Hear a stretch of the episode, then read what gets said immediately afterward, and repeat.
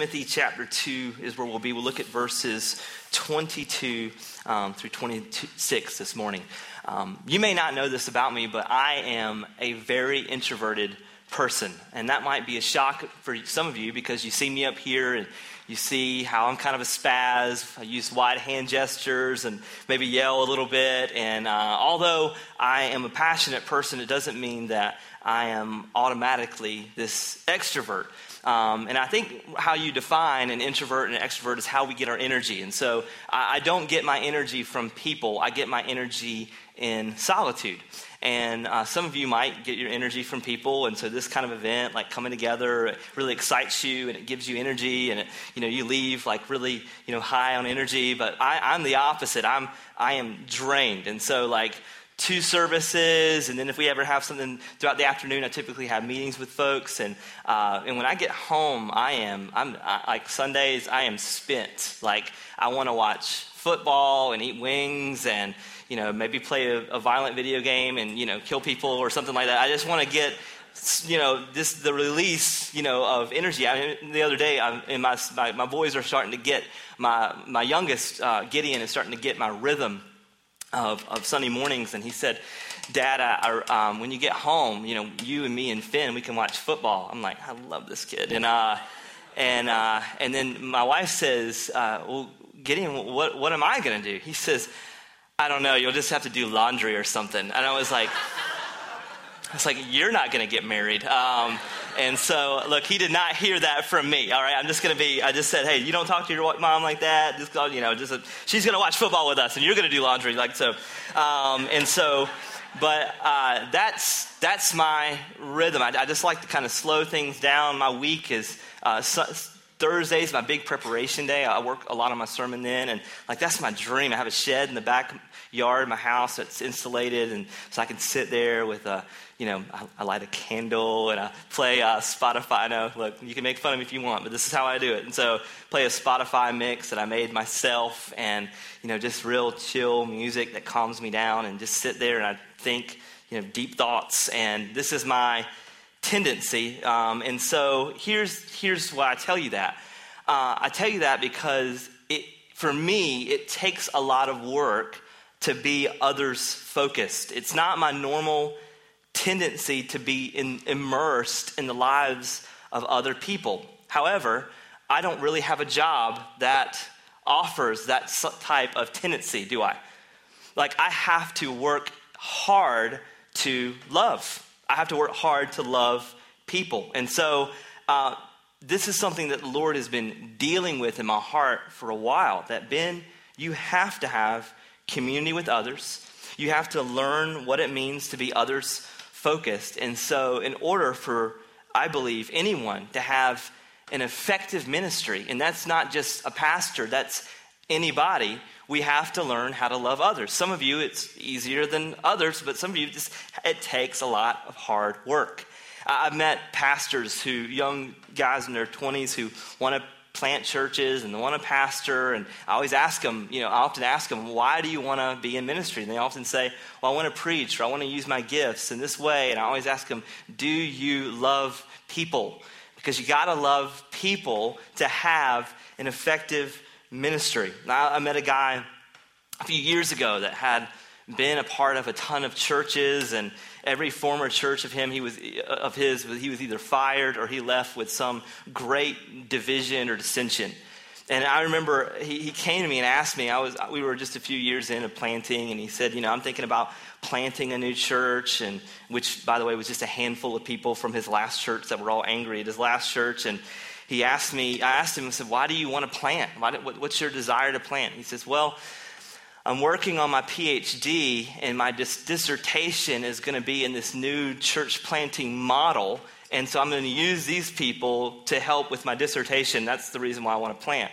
I'm like, wow, that sounds exciting. They're going to love that. You know, I, I was just like, hey, man. I, and I told him, I said, these, th- these people aren't your science experiment. They're not lab rats. You know, you've got to love them. You've got to learn how to love them. And, and, uh, and I challenged him. I said, you know, what's the common theme of all these places that you've left? It's you. You're not a guy who genuinely loves people, which means I'm not sure that this is a good fit for you. You need to be a guy who fights hard and works hard to love people. And so here's the thing uh, all of us are called to that. If we want an effective ministry, which hopefully all of you do because you live your life to be a missionary wherever you go, wherever God might have you, you want to live your life as a missionary. So, in order to be a, a, a successful uh, minister of the gospel, which if you're a believer, all of you are, we have to know what it means to love people. And so, the big idea that I have this morning is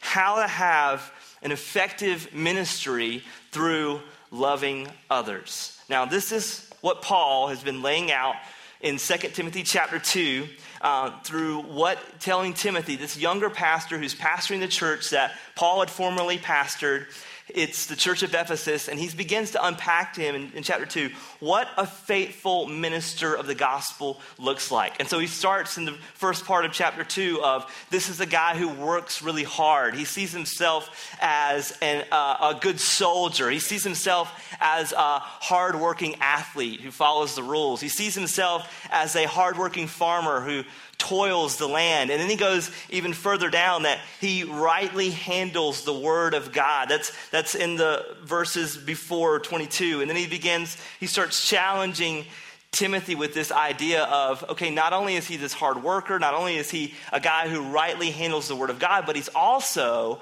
a guy who walks in repentance. And he challenges others to walk in repentance as well. And that's where we pick up in verse 22. He says this to young Timothy. So, in order for you to be this faithful minister of the gospel, so flee youthful passions and pursue righteousness, faith, love, and peace, along with those who call on the Lord from a pure heart. So, this is what Paul is telling Timothy. He's saying, flee from youthful passions. And what we said last week were youthful passions are basically the way that you and I, before we met Christ, used to be.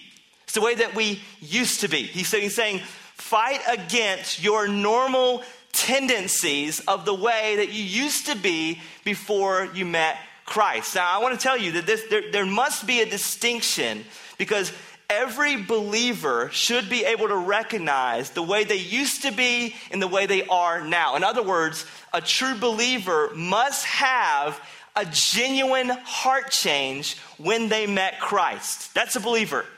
And, and if you can't figure out, okay, this is the way I used to be and this is the way that I am, and there's no distinction between those th- two things, then perhaps maybe your life has not been changed. Most likely, your life has not been changed by the gospel. And so this is why Paul is telling Timothy hey, remember who you used to be and flee from that person.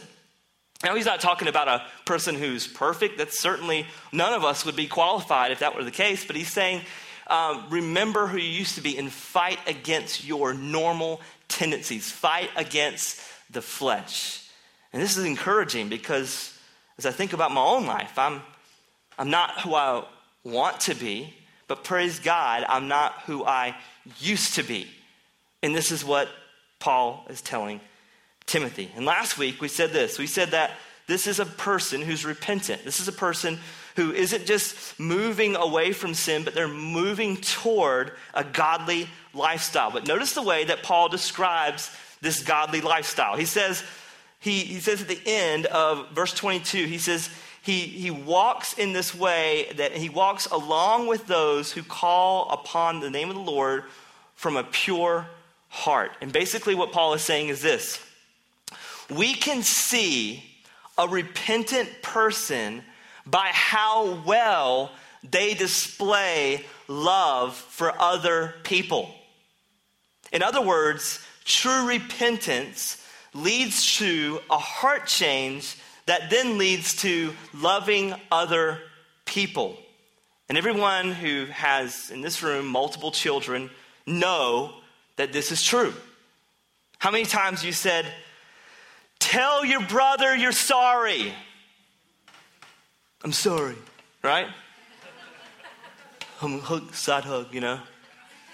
How do you know that they're really sorry? There's brokenness, there is a restored relationship. We, we, okay, we deal with the two boys, Finn and Gideon. They come in, they're fighting, they're angry. Gideon's red hot angry. Finn's trying to make up a story that's not exactly true about what's happened. And we're trying to work through, okay, tell your brother you're sorry. And then when we see that level of brokenness over what happened, but here's what we also see we see a relationship that is restored. We then later, an hour later, sometimes, sometimes the next day, um, we hear laughter in the other room. We hear them playing well together and sharing things together and loving each other. Why? Because this repentance has happened between them. They're then reconciled to other to each other. And so this is exactly what Paul is communicating. Hey, Timothy, if, you, if, if a person is walking in repentance, if you're walking in repentance, your desire then is going to be like God, who's to love others. Your desire is to, to restore relationship. Your desire is to walk in this way. And so, how does, how does he encourage Timothy in this way? Well, then the next thing he does is he talks about not just this restored relationship, but also how we communicate with each other. That's verse 23. He says, then have nothing to do with foolish, ignorant controversies. You know that they breed, what's the word? Quarrels. Okay? So here's this problem that consistently has shown up in the church of Ephesus. Paul mentions it in, in chapter 1. If you flip back to chapter 1 of uh, 1 Timothy, um, he talks about false teachers.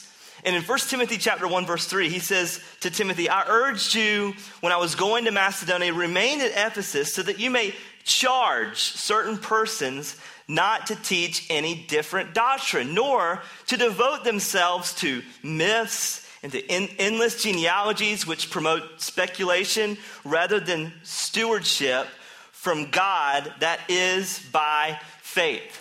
And so, what's happening that in chapter one, and even in chapter two, this issue has not been laid to rest. There are people who are, who are having quarrelsome speech. They are getting into arguments for argument's sake. Now, we don't know exactly what the disputes were, but apparently there were people who were looking at the Old Testament genealogies and they were trying to find, like, sort of hidden, mystical, special messages by looking at the genealogies. I remember when I first moved to Greenville, uh, I was invited to an event called um, a, a look at Christological astrology. And it was how we could come together and we could look at the constellations, and by the constellation patterns, we can then find a hidden message, a special revelation that's not in the Bible about Jesus. And I was like, and that angers me, okay? When I see that, I'm like, no, like, not true. You know, I just get really bent out of shape. And so I saw it, I was like, no, like, how do we know who Jesus is? We read scripture, and, he, and that points us, that illuminates his person and work. We don't, we don't see hidden messages, but what happens with hidden messages like that? Well, it becomes a speculation. It becomes a guessing game. It becomes subjective. Well, I think it's this. No, I think it's this. And I think it's this. What happens? Vain, arrogant disputes happen. Um, you, you begin to have vain discussions. And Paul is telling Timothy that to be an effective minister of the gospel, he ought not carry this type of bravado. He's not a quarrelsome person. This is why we can't be bullheaded about an issue in Scripture that it's not clear on. Like, anytime you see someone who is certain when Jesus is going to return, run. All right? Run. Because uh, you, whatever you do, don't give money to that person, okay? Because they're wrong. You know why they're going to be wrong? Jesus said, they're going to be wrong. You'll never guess when Jesus is going to return. But sometimes you just see these people, well, he's absolutely going to return on this date. And uh, look, we're going to put the billboards up, just spend all your money. You look at that guy who did it last, that Harold Camping guy. Um, and like, he, he later recently passed away. Like, he still doesn't know when Jesus is going to return. Right? Even if, he, even if he's in heaven, he still does not know when Jesus is going to return. Like, no one knows when Jesus can return. And people who end up following that kind of stuff and they dedicate their life to, to Jesus going to return on this date, what ends up happening? Well, they're distracted and they're derailed from the gospel and the Great Commission. They get sidelined from the mission of God. Therefore, they breed quarrels. And this is why Paul's saying, don't do this. How about the people that argue? There's one translation of the Bible. It's the only translation. If you don't read this translation, you're missing out on God's special revelation. I even had a guy one time challenge me with my translation of the Bible. What translation you read? I said, ESV. He said, Peter and John didn't talk like that. I said, What translation do you use? The KJV, the King James Version. I was like, I don't think they spoke in Old English either. I'm just saying, right? And so, like, like, here's the thing are they good translations or they're bad translations? Yes, there's a lot of good translations, there's a lot of bad translations. But here's the thing when I meet Christ in heaven, when I see him face to face, I don't think he's gonna be like, by the way, you use this translation, I'm a little upset about that. I, I just don't think it's gonna come up, right?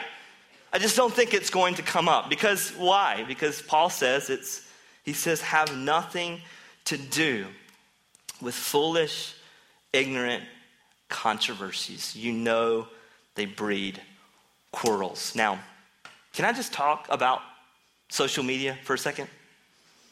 Like, can I just, can we just read this and talk about social media for a second? Because I think when we're, as we're approaching the election, people are losing their flippin' minds. I mean, I am often embarrassed by the posts that I see represented by views that I agree with and I disagree with. I'm impa- I am often embarrassed because of the, from professing Christians, this sarcastic, self righteous, belittling arrogance that often shows up on social media, and it angers me. I, I, think that social media is a place where cowards all of a sudden feel like giants. And sometimes I meet people with these massive Facebook personalities, and you meet them in person, they say like two words. Like, you used to have to earn the right to be heard in this country, but now people immediately get a platform where they have a voice and they have people that can listen to them or at least read what they say. By the way, if you say more than like 10 words, I ain't read nothing you say, all right? But that's the culture that we live in. And I think that social media can be a, a, great platform for the gospel where you can connect to others and have a real relationship, like actually meet them in person and talk with them and interact. I know that's a foreign idea, but I think it could create that. But what happens is that it often becomes a, a platform where people are ostracized and offended. And I see Facebook statuses of professing Christians, and I go, don't you know that you might have, or you most likely have non believing friends who are reading this and they already think you're nuts before you even have a chance to sit down with them and share the gospel? I mean, don't you see that? I mean, I just don't understand it. You might say, well, that offends me. Well, it's not like you're going to tell me to my face. You'll post it later, but tell me to my face. We'll talk about it in person. Like, but that's what I see all the time. What, what is that? What's, it's exactly against what Paul just said. He says, listen, have nothing, nothing to do with foolish or ignorant controversies. He says, you know they bring, breed quarrels. Paul's saying, a pastor, a minister of the gospel, doesn't have time to waste with nonsense. And don't forget the context. Paul's saying this to a pastor. He's saying this to Timothy. Now, everything we're going to see here next is going to show us that we're all accountable to this. But pastors were even held as a higher regard because, uh, in this way on this issue, a higher standard on this issue. This is why James chapter 3 verse 1 he says to a, a suffering church that not many of you should become teachers. My brothers, for you know that we who teach will be judged with greater strictness. And so notice what Paul says next. This is, okay, this is the pastor. This is the way that he's supposed to be. He's not to breed quarrels, he's not to be in foolish or ignorant controversies. But then he goes on in verse 24. He says, And the Lord's servant must not be quarrelsome, but kind to some people, kind to the big givers, right? Kind to the best volunteers? No kind to everyone, able to teach, patiently enduring evil, correcting his opponents with gentleness. Now, notice what Paul puts an emphasis on in this issue with Timothy. He reminds Timothy who he is. He says this in verse 24. He says, The Lord's, what's the word? Servant. You know what that word actually is in Greek? It's slave, the Lord's slave, the person who lives only for Christ and Christ alone. Now, Paul uses this word several times, even when Paul, when he even talks about his own relationship with God, the way that he describes his own relationship with God, he says, I am a bondservant, I am a slave, I'm bound by Christ. He is my king and he is my Lord. That's the way that Paul describes it. And then he's telling Timothy, don't forget the same thing. He is your king, He is your Lord, you are His slave. What that does is it takes the entitlement right out of the ministry. If you want to be a person who really wants to make an impact on other people, you got to see this first. In order to even love other people, you got to see who you actually belong to. You belong to Him.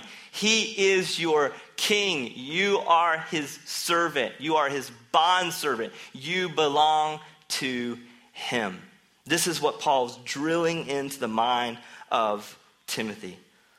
So, whatever ministry that you are in, whether it's just maybe some of you are actually in a vocational ministry, maybe some of you are just ministering to the person next to you at work or the person that's next to you in class or your roommate or maybe someone in your neighborhood, know that you are a servant of Him first. You belong to Him. And then he says, okay, if that's true about you, then realize the people that God has entrusted to you, this is the way that you're supposed to be to them. You're not quarrelsome. In fact, in 1 Timothy chapter 3, when he talks about the qualifications of an elder, this issue of not being quarrelsome, not getting into arguments for argument's sake, he says this in uh, 1 Timothy chapter 3, verse 1 when he goes over the qualifications of an elder or a pastor, he says, This is a trustworthy saying. If anyone aspires to the office of an overseer,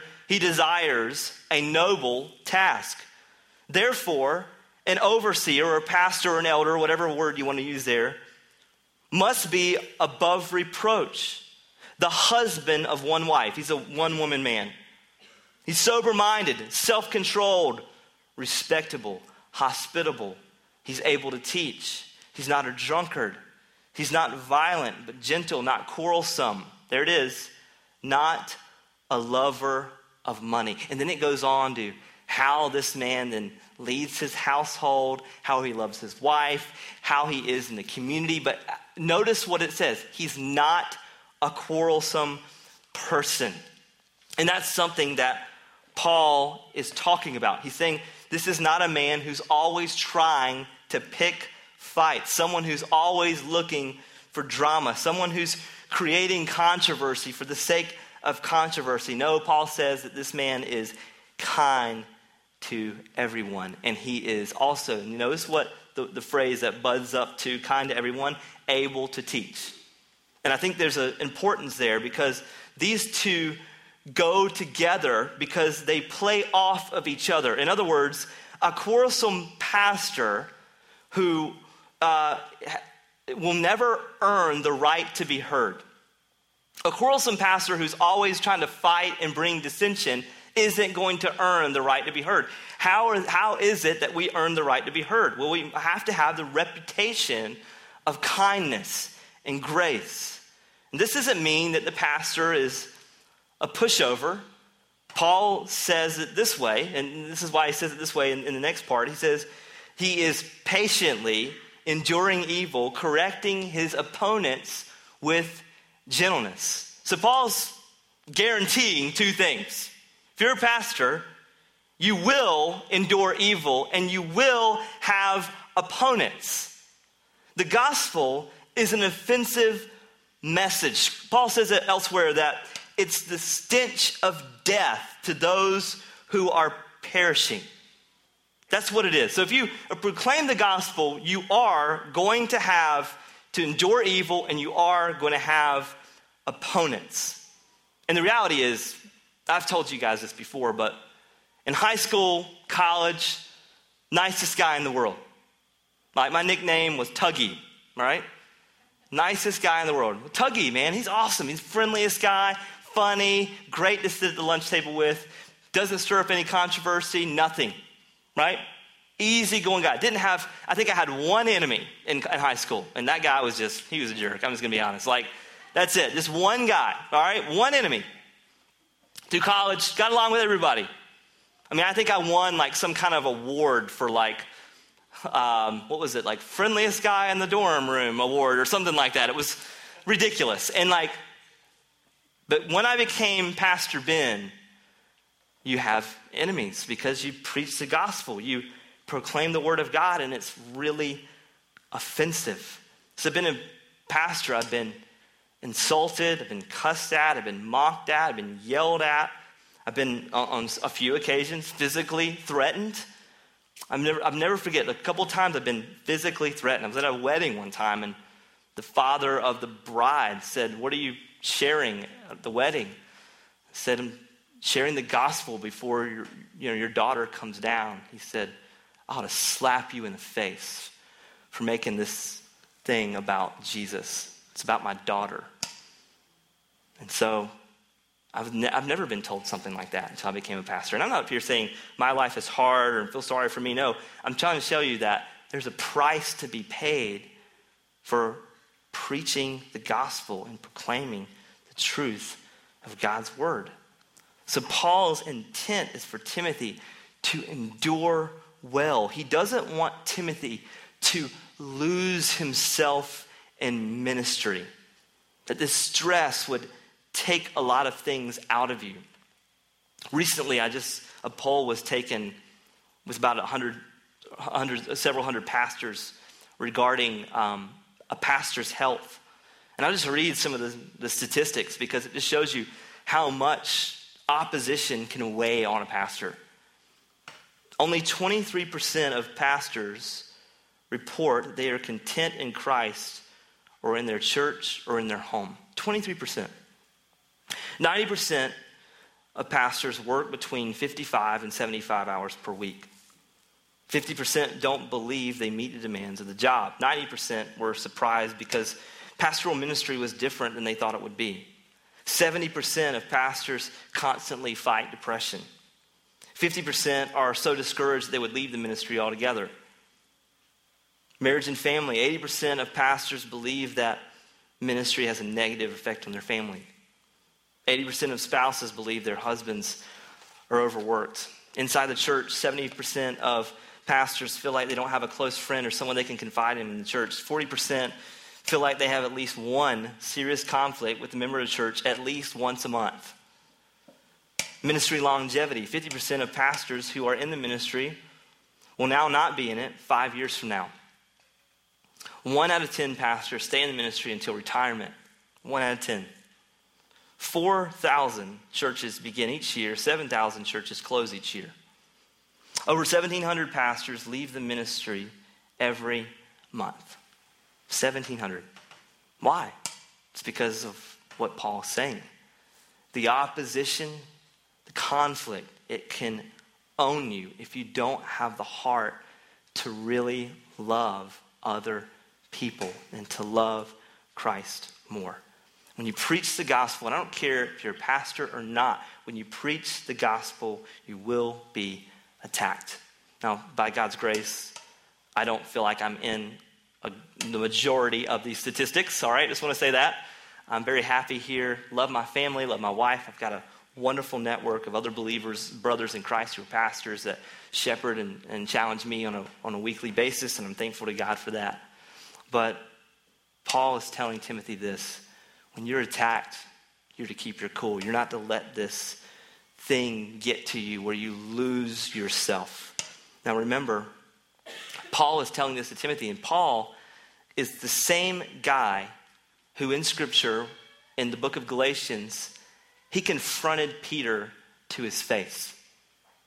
He, when the, the same guy who, when the Judaizers said that circumcision actually makes you a better Christian, Paul t- told them and used very crass language and said, if that's true, emasculate yourself.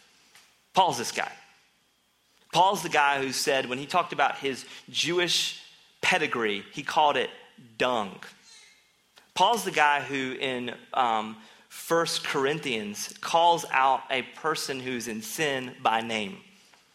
Paul's the guy in 1st and 2nd Timothy, when he talks about false teachers, he calls them out by name. And so, Paul, he tells Timothy to be kind to everyone, but Paul also has this other reputation of being this guy who's tough. Because here's the thing being kind to everyone does not mean that you are easily run over. In fact, Paul is the guy who calls sin sin, and he didn't cover it with flowery or churchy language. But Paul also recognizes where grace comes from. And this is why in the book of Romans he says it's the kindness of the Lord who brings repentance. And sometimes being kind is saying the hard thing. But what sticks to you, and when you even look at the qualifications of an elder, it's what sticks to you. What is your reputation? Is your reputation an unkind person? Is your reputation this person who runs over people and belittles people and holds the office in a, in a way that um, talks down to people? Is that who you are? No, it's Paul says it's not who a minister of the gospel should be. That's why the book of Proverbs, Proverbs 15, verse 1, it says, A soft answer turns away wrath, but a harsh word, it stirs up anger. And so, although the pastor will get challenged and stretched over and over again to say the hard things and to press the heart issues. Ministers of the gospel, every person who shares the gospel on a regular basis, we should be people who extend grace in a way that turns away wrath and it doesn't stir up anger. This is what Paul focuses on next in verse 25. He says, God may perhaps grant them repentance, leading to a knowledge of truth that they may come to their senses and escape the snare of the devil after being captured by him to do his will. Now, those who are in opposition to God's work, whether they know it or not, they are under a demonic deception. And Paul is saying, by you being honest and truthful, but kind and gracious, perhaps they will see the kindness and the gracious, gracious, uh, the grace of our Savior. And perhaps that would lead them to repentance. Now, no, now, what's interesting about what Paul is telling Timothy is this the character of God's servant matters. Last week, I was on a plane to Florida. And you know what I didn't ask? I didn't ask, hey, what's the pilot's character like? I didn't care I just want to know can he fly? Can he see well? Right? I, saw what I want to know. I mean, you don't, you don't ask your surgeon, you don't want to know that much about your surgeon's character. Just want to know is he educated? Is he competent? Your mechanic. You want to know is he competent? And all these things, they may be irrelevant. The person's character may be irrelevant to their occupation, their competency, but in spiritual matters, the character of God's servant is almost everything. And this is why Paul urges Timothy be a vessel of honorable use. Character matters. Integrity, right? Good name, matters. It matters. And so this should be true of all believers especially pastors. But my question is this who can actually do this? Like, if this is what it means to be a successful minister of the gospel who can do this, like, have there been times where Ben Tugwell has been too harsh? There's been times where I haven't been gentle. There been times where I've been unkind. Have there been times where I've been too kind? There have been times where I've been quarrelsome. Have there been times that I've been engaged in ignorant controversies or disputes? Yes. Yes. So, who can do this? Who can do this job? Who can be an effective minister of the gospel? There's only one person. There's only one person who's the ultimate servant leader who sets the tone for us to be servants that God has called us to be, and that person is who? Jesus. That person is Jesus. I mean, if you just look at, if you just scan 2 Timothy chapter 2, and, and you look at the role that Paul is calling Timothy to, it's perfection. He's saying, he says it in verse 15, chapter 2. Do your best to present to God as one approved, a work, a worker who has no need to be ashamed. Anybody here ever been ashamed of the gospel? Being ashamed of God, the truth of God's word? But here's the thing Jesus Christ could stand before the Father with no shame because he ultimately and perfectly fulfilled the Father's will. Unashamed. Look at what Paul says in verse 21 about a worker for the gospel. If anyone cleanses himself from what is dishonorable, he will be a vessel for honorable use, set apart as holy, use, useful for the master, ready for every good work. You want to hear cleansed that way? If so, you should be up here preaching this morning. But who's done that? Well, Jesus was the perfect fulfillment of God's requirements. And through his substitutionary death on the cross, we can be made right with God and we are free and we're given freedom to live out his character every day. Verse 22 through 23, when he talks about the type of servant that we're supposed to be, this type of love that we're supposed to display. Anyone here able to do that? Anyone here ever quarrelsome? Anyone here ever impatient or unkind? Jesus came in the fourth, came in the, in the form of grace and truth. The prophet Isaiah called him meek and majestic. Prophet Isaiah said that he was sheep led to the slaughter. He was wounded for our transgressions. He was oppressed and afflicted, yet he did not open his mouth. Jesus was a perfect servant for us when he took our sins. So the question goes back to my original question when we first started this morning. How can you have an effective ministry through loving others? I want to tell you, you can't. You can't. Not on your own. Not on your own. You must have Jesus Christ as the model but also must have Jesus as our power to enable us to genuinely live this life to the minister for the as a minister of the gospel to love others.